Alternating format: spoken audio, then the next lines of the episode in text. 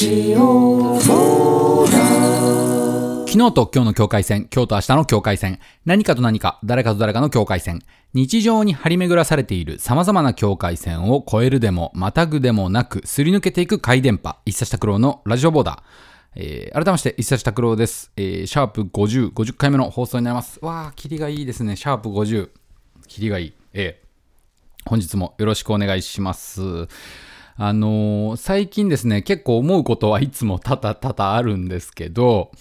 ええええあの、まあ、最近、まあ、3月のね、今日8日ですか。3月8日、ね、さすがにちょっと春めいてきて、まあ、ちょっと肌寒いけど春めいてきましたよ、みたいな。まあまあまあまあ、毎度の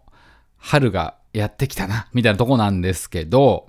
なんかね、今年は特にね、花の香りっていうんですか？なんかその、春、季節ごとの匂いっていうのがあるじゃないですか。で、今、2021年3月4日、この花々が咲いてきたこの春の匂いっていうのが、なんかね、こう、なおさらに感じられ、なおさらに感じられるっていう言い方でいいのかな？ことさらに感じられる？なんかね、春来たなっていう、なんか、色で言うとなんかピン、ピン、薄ピンクみたいな感じですかね。なんかこう、梅だったりね、あと河津桜だったりも咲き始めて、なんか春っていいなぁと思いながら、まあ、寒の戻りなんかにムカつきながらね、今日はちょっとだいぶ寒いですけどね。で、そんなこんなでやってるんですけどね、あのー四字熟語って言うんですっけ？花鳥風月ってあるじゃないですか。花に興味を持って、花鳥、鳥に興味を持って、えー次は風に興味を持って、最後には月っていう、なんかその、段階的にあるんですよね、多分ね。これって確か。あの、年を経ていくごとに。で、まあ、なんかね、最近ね、この、やっぱりこの、花鳥風月にのっとってと言いますか、まああの、僕がその住んでいる、まあ東京の西の方なんですけど、鳥がね、すっごい来るんですよ。いろんな鳥が来るんですよ。で、鳥がね、もう可愛くて仕方ないんです、最近。え中でもハマってる鳥がですね、あの、カワセミっていう鳥がいるんですけど、すごいちっちゃい。あの、ホバリングして飛ぶような感じのカワセミっていう鳥がいるんですけど、色鮮やかなんです。お腹っていうかね、この羽ばたいた時にこう胴体がすごい色鮮やかな、えー鳥なんですけど、もぜひね、カワセミで調べて画像検索してほしいんですけど、カワセミをね、すっごいね、あの、見れるんですよ。ま、やたらめったらいるというよりは、ちょっとカワセミ見れたら、運がい、あ、今日ついてんな、ぐらいの頻度でカワセミちゃんに会えるんですけど、なんかね、冬の間、なんかえっとね、5月とか6月ぐらいにすっごいカワセミを目撃しだして、で、個人的にこう観察なんかしてたりして、そうそうそう。でね、めちゃくちゃ早いんですよ。すっげえ早くて。でも、こう木とか岸壁とかに止まって、こう獲物を狙ってる時とかあって、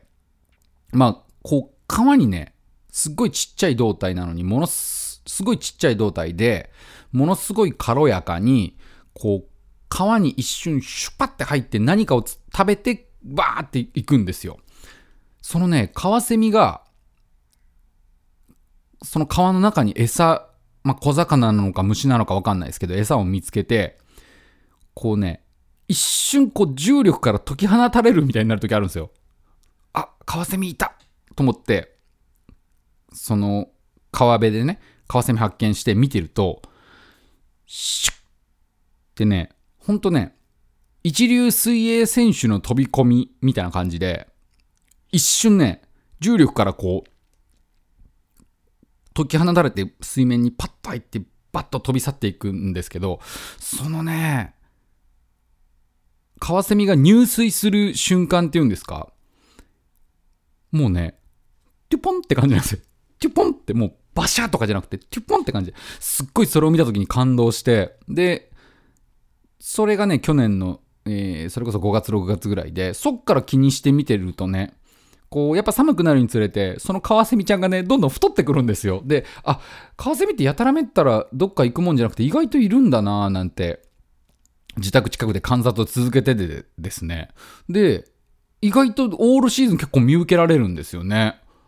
うん。で、その、カワセミの生態について詳しく調べたわけじゃないんでわかんないですけど、少なくとも僕が目撃しうる範囲はいて、ええ、ええ。で、最近もね、春先もね、まあ、カワセミちゃんもそうなんですけど、それこそ詐欺だったりとか、あと、最近見た鳥で言うと、ゴイサギっていうね、ゴイサギ超かっこよかったな。まあ、いろんな野鳥が来るんですよ。まあ、そんな感じでね、あの、春を楽しんでるんですけど、花、鳥、あと僕結構ね、風、風って歌詞の中でよくなんか言っちゃうんだよな、風。まあ、風もありながらね。まあ月もね、最近なんてもう、なんか別に、なんていうんですか、月に意味もなくこう手を合わせたりしますからね。結構花鳥風月コンプリートしだしてるかもしれないな。まあ、そんなこんなで、あの、そんなこんなで、今日もよろしくお願いしますっていう感じなんですけど、えーちょっとね、あのー最近気になったことがあって、それについてちょっとお話しさせてもらおうと思います、本日は。はい。えーこちらツイッターでですね、えーこれ、能町みね子さんのツイッター、3月1日に、えー投稿された、えーツイッターでですね、ああ、確かになそういうことってあるよなって思ったツイートを見かけてですね、はい。それは、えーこういった内容のツイートになります。私が見てる映画アプリにはレビューが投稿できるんだけど、見た映画のレビューをやたら書きたがる人たちが一定数いて、今日は今年すでに劇場で130本見た。今年度ではなく今年。という人が130本分レビューを書いているのを発見してしまった。でもことごとくレビューがトンチンカンで、なんか暗鬱な気分に。っていうツイートですね。で、それにさらにこう追加されて。本をたくさん読んでいるのに教養も知性もまるでないというタイプは意外といるけれど、映画をあれだけ見ても、かっこその人はとにかく片っ端からロシアの対策から内輪向けであろうアイドル映画まで行ってみれば節操なく見ていたかっこ閉じ。あんなに見えてない人もいるんだと暗い気持ちにっていう、あの、この町みね子さんのツイート見て、なんかすごいこれちょっと考えさせられてですね。確かになと思って。これね、いつもね、あの自分も思ってるんです。はい。なんて言うんでしょうね。あのー、ほんとね、これいつも自分も思ってるんですよ。うん。うん。思ってることのグラデーションがたくさんあって、本当このツイートについて思ってることがたくさんあってですね。うん。まず、やっぱり音楽やってても思う、自分自身が音楽活動をしていても、これ常日頃本当に思ってることで、うん、いい音楽っていうのはこの世にも無限にあって、でもそのいい音楽を聴いてるからといって、いい曲が書けるわけではないんですよね。だからそのね、映画を何百本見てようと、その人がいい映画を撮れるわけではないんですよね。で、これって多分文章とか写真とか絵とか、もう芸術全、芸術っていう言い方もちょっとあれですけど、創作物全般に多分言えることなんですよね。いい文章をずっと見てるからといって、いい文章が書けるわけではないし、いい写真をいつも見てるからといって、いい写真が撮れるわけではないし、なんかね、このツイートの妙って確かにあるよな っていうことをね、こう、自分に照らし合わせてて、すごくこう、ずっとね、もう本当に考えるともなく考えちゃってて、で、この、まあ、なんていうんですか、この、今このおしゃべりしてるポッドキャストも、もうインターネットというその大海ですよね。海、大海原ですよね。インターネットの大海原に投げ出されているザレ事に過ぎないわけですよ、このポッドキャストも。なので、まあまあ別にそのね、なんか、なんかバズ、なんか本当大海原の片隅にある、この、ザレ事ではあるんですけど、ええ確かにな本をたくさん読んでいるのに教養も知性もまるでないというタイプは意外といるけれど。まあ、能町みね子さんはその文文筆業をなりわいにされてる方なんで、なおさらそういう方と会う、そういう人と会う機会が多いんでしょうね、きっとね。うん。あんなに見えてない人もいるんだと、暗い気持ちに。うん。なんかこの、大 SNS 時代といいますか、うん。これでね、このツイートで思ったことたくさんあるな。例えば、昨日 R1 グランプリやってたんですよね。うん。昨日、3月7日、3月7日日曜日ね。で、僕はちょっとあの、用事をしてて、えっ、とね、最終決戦だけ、録画したんですけど、最終決戦だけ見れたんですよ。で、まあ見てて、楽しんでて、で、こう、まあ、例えばこの SNS とか開いてみると、R1 が面白くないとか、えー放送事故レベルで面白くないだだとか、いう人がすごいいたと、いると。で、まあ、ぶっちゃけ別にね、僕は楽しんで見てるからそんなことはどうでもいいんですけど、うん。この能町みね子さんのツイートを引用するのであれば、こんな、あんなに見えてない人もいるんだ、と暗い気持ちにっていう文で締められてるんですけど、まあ、なんかみ、R1 つまらないとか、こうやっぱり評論とか批評っていうのは、なんというかこの、少なくとも自分を見せるものであってほしいですよね。うん。例えば、ツイッターに R1 つまらないって書いた人がいいいて、いいんですよ。その人の感想ですからね。別に SNS なんてみんな好きに使えばいいわけですから。ただ、その R1 つまらないという意見からは、その人が全く見えてこないじゃないですか。その人が全く見えてこないですよね。うん。人が見えてこないから、その意見はもうい、い、もう、腐った言葉でしかなくて、もう壁に貼り付けたシール、街の落書きと一緒で、なんか、人が見えてこないとやっぱり、何でも面白くないですよね。うん。だから、その、ねなんだっていいんですよ。意見、こんなに、もう大 SNS 時代ですから別に意見なんて好き勝手言えばいいわけですから、ある程度はね、公衆のそういうマナーとかを守れば何でも言っていいわけなんですけど、やっぱりどうせ言うんだったら面白い方が絶対いいですよね。だから、その批評とか評論ってその人が見えて叱るべきなんですよね。音楽も絶対そうだと思うんですよ。あの、その人が見えてこないと、やっぱり面白くないですよね。写真だって、絵だって、もう何だって一緒だと思います、文章だって。うん。むしろ、僕、その、いいわゆる大衆芸術、娯楽一般、えー映画、漫画、文章、テレビももちろんそうでしょうけど、えーまあ、SNS だってそうですよね。写真、絵、ね。ちょっと 重なって2回言ったものがあったかもしれないですけど、これ、ある種ね、なんか、時間短縮のいい方法だなと思ってるんです。音楽、ちょっと音楽に特筆して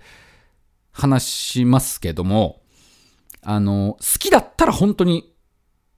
別に聞けばいいし、好きじゃなかったら聞かなくていいっていうだけのことなんですよ。要は娯楽として楽しいかどうかっていうことのみで、だったりするんですね。あの、やってる僕自身も。まあ、僕はその音楽やってる以前にリスナーでもありますから、うん。だからその、自分が好きになるものって結構一発だったりするんですよ。あ、これいいっつって、ガッて聞いて、やっぱいいっていうことがほとんどなんですね。それってね、時間短縮のすごいいい方法だなと思うんです。で、自分もライブなんかやってて、いろんな人と一緒になったりするわけなんですけど、やっぱり興味を惹かれる人っていうのは、もうステージに立った瞬間から、あの、興味を惹かれちゃったりして、もう目が離せなくなっちゃったりとか、それってすっごい音楽のいいところだなと思うんです。うん。例えば、これ、今、ポッドキャストでこうやって喋ってるから多少なり時間があるじゃないですか。喋って、こう、こっちからの一方通行のおしゃべりだとしても、聞いてもらってる限りは、時間があるわけじゃないですか。うん。だから、この 自分が、ごめんなさいね。何を、あの、言いたいか、わからないまま、ちょっと始めてるとこあるんですけど、それでね、この、いつも、こういう頭の中をぐるぐるぐるぐるぐるぐるぐるぐるしてる考えにぶち当たった時に、僕は一つのガイド、指針として、早川義雄さん、うん、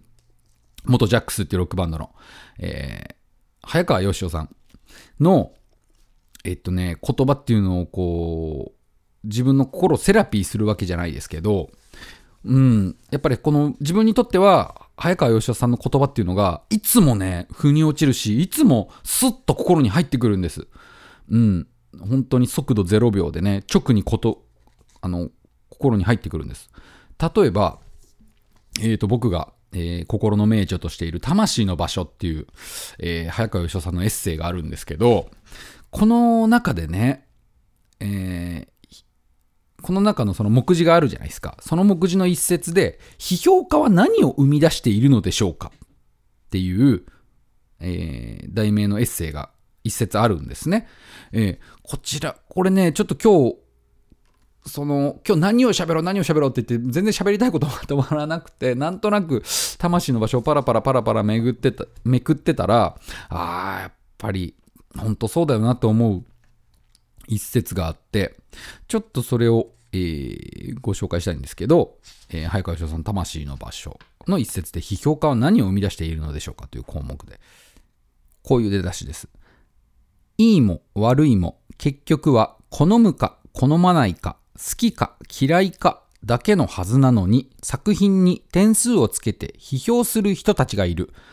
まあ遊びなのかもしれないけれどもしも本気なら一体何様なのかなと思う。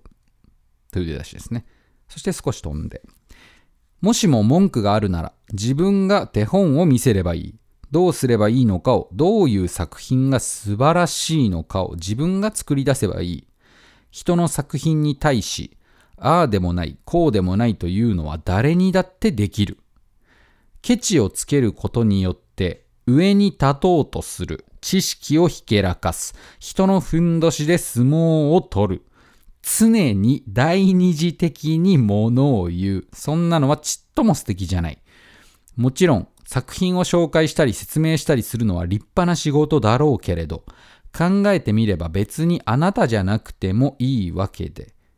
ならば、評論という仕事は一体何なのだろう？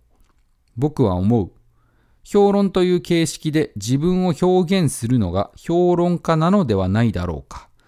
人の作品に説明を加えたり、評価を下すのが評論家なのではない。うん。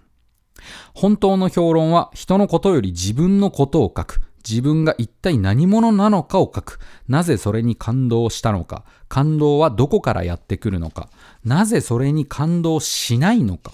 自分の心を書く。人の作品を題材にするだろうけれど、書くべきことは、掘り下げるべき相手は人の心ではなく自分の心なのだ。言葉はいつだって自分を語るためにある。文章で音楽を論ずるなら、文章で音楽を作り出してほしい。批評が一つの独立した作品であってほしい。たとえ短い文章でも音楽を語るなら、その言葉があなたの音楽であってほしい。うん、ラ、ラ、ラ、ラ、ラジオボーダー。早川洋翔さんで魂の場所より、えー引用させてもらいました。はい。なんかこういったようなことを、じゃあ、自分、お前はどうなんだと常に自分にこう、えー問いかけて、はい、えーやっていきたいと思っています。えーそんなことを、えー考えている今日この頃です。はい。えーエンディングです、えーライブのお知らせを一つさせてください。えー今月ですね、3月24日水曜日、えー東京にあります、東京新宿にあります、ロックカフェロフトさん、ロックカフェロフトさんという会場で、えー弾き語りをやらせてもらいます。このね、ロックカフェロフトさん、すごいいいところですよ。あの、通常はパブ、スナック営業をやられてて、えートークイベントなんかがを主にやられている、えー箱なんですけれども、すごいこうね、あの、ゆったりできる、えーキャパシティも、その、狭すぎず広すぎずと言いますかね、ちょ、あの、新宿、えー西武新宿線とかだと駅からも近いですしね、すごくいい場所で、えーここで、えー平日のそのパブタイムを盛り上げようという、えー企画が始まったそうで、闇夜の音楽というイベントタイトルで、えー3月24日水曜日に歌わせてもらいます。えー出演は私、久志拓郎ですね。えースタート時間が19時開始と、あのー当初告知してたんですけれども、えーこちら19時半、19時半よりスタートに、えー現状させてもらってます。19時半より。えー演奏時間はだいたい1時間弱を予定しております。チャージの方が投げ銭になってます。はい。えーご満足度に合わせての投げ銭ですね。えーあの、ご飯、ロックカフェロフトね、ご飯なんかも、えー、フードメニューもたくさんあって、お酒も飲みやすいので、ぜひお近くの方は、えー、ふらっと遊びに来ていただけたら、えー、嬉しいです。なんか私もですね、まあ、茶橋島投げ銭ですし、まあ、かといって手を抜くとかそういうわけではなくて、えー演奏はしっかり、えーライブはしっかりさするんですけど、なんかこう、ちょっと違うものを提示していきたいなという思いもあって、えーそういう心持ちでおります。はい。詳しくは、えーご予約していただくのが確実ですのでですね、あの人数制限した上で、えー感染防止対策もきっちりした上で、えー行われるイベントですので、えーぜひ詳細はですね、一冊拓郎ウェブサイトよりご確認ください。よろしくお願いします。はい。ね、春で、ちょっと春が見えてきて、えー暖かくなってきたとともに、あの、花粉がすごいですね。あのいわゆる花粉症100%の自分、僕は花粉症100%ではないんですけど、やっぱり花粉があ飛んでる日って分かるようになってきましたね。もう僕もちょっと花粉症に目覚めちゃったかもしれません。はい。そんな感じでね、やっぱり季節の変わり目っていうのは、ただでさえ、あの、体調崩しやすいのでね、その辺気をつけて、また一週間頑張っていきましょう。はい。ありがとうございました。昨日と今日の境界線、今日と明日の境界線、何かと何か、誰かと誰かの境界線、日常に張り巡らされている様々な境界線を越えるでも、またぐでもなく、すり抜けていく回電波、一茶尺郎のラジオボーダー、お聞きいただき、ありがとうございました。バイバイ